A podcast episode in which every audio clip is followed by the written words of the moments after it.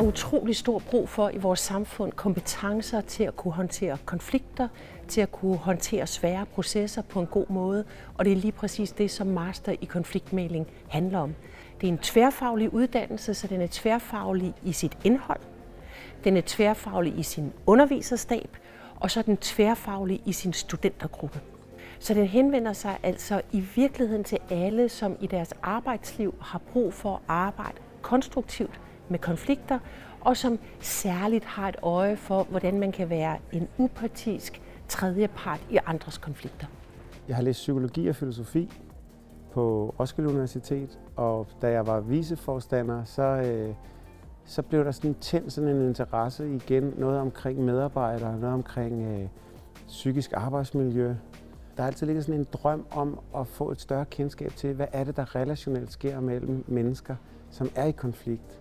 Jeg ville have en uddannelse, som både var øh, akademisk, stærkt teoretisk funderet, og som også implementerer øh, det håndværksmæssige, altså, altså at træne maling. Jeg tror på, at vi er nødt til at træne, øh, træne, det som en, øh, træne det som et håndværk, og det fandt jeg på uddannelsen. Så jeg arbejder med, hvordan man inden for øh, byggeri og anlæg øh, laver aftaler.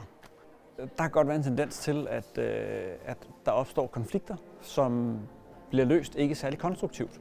Og, og for mig har det egentlig været øh, spændende hele tiden, hvordan man kan løse konflikter, uden at vi nødvendigvis behøver at gøre det inden for det retlige regi, og hvordan vi kan skabe nogle løsninger, som bliver bedre for de parter, der, der sidder med, med problemer.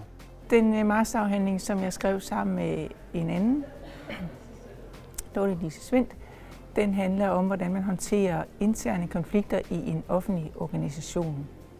Og det, som øh, arbejdet med den meget tydeligt viste, er, at det er vældig skamfuldt at have konflikter.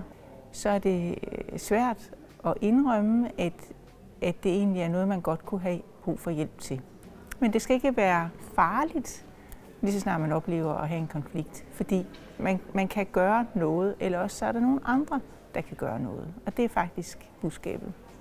Altså jeg har brugt øh, noget af det, som jeg har haft allermest glæde af, det er hele det rammeværk, jeg har fået øh, i forhold til konfliktforståelsen. Så det har givet mig ligesom den her lidt dybere indsigt i, hvad er det egentlig, og hvor går det galt, kan man sige. Hvorfor er det, at parterne ikke kan finde ud af at løse konflikten, inden den kommer ind øh, og bliver en juridisk konflikt i ankenævnet.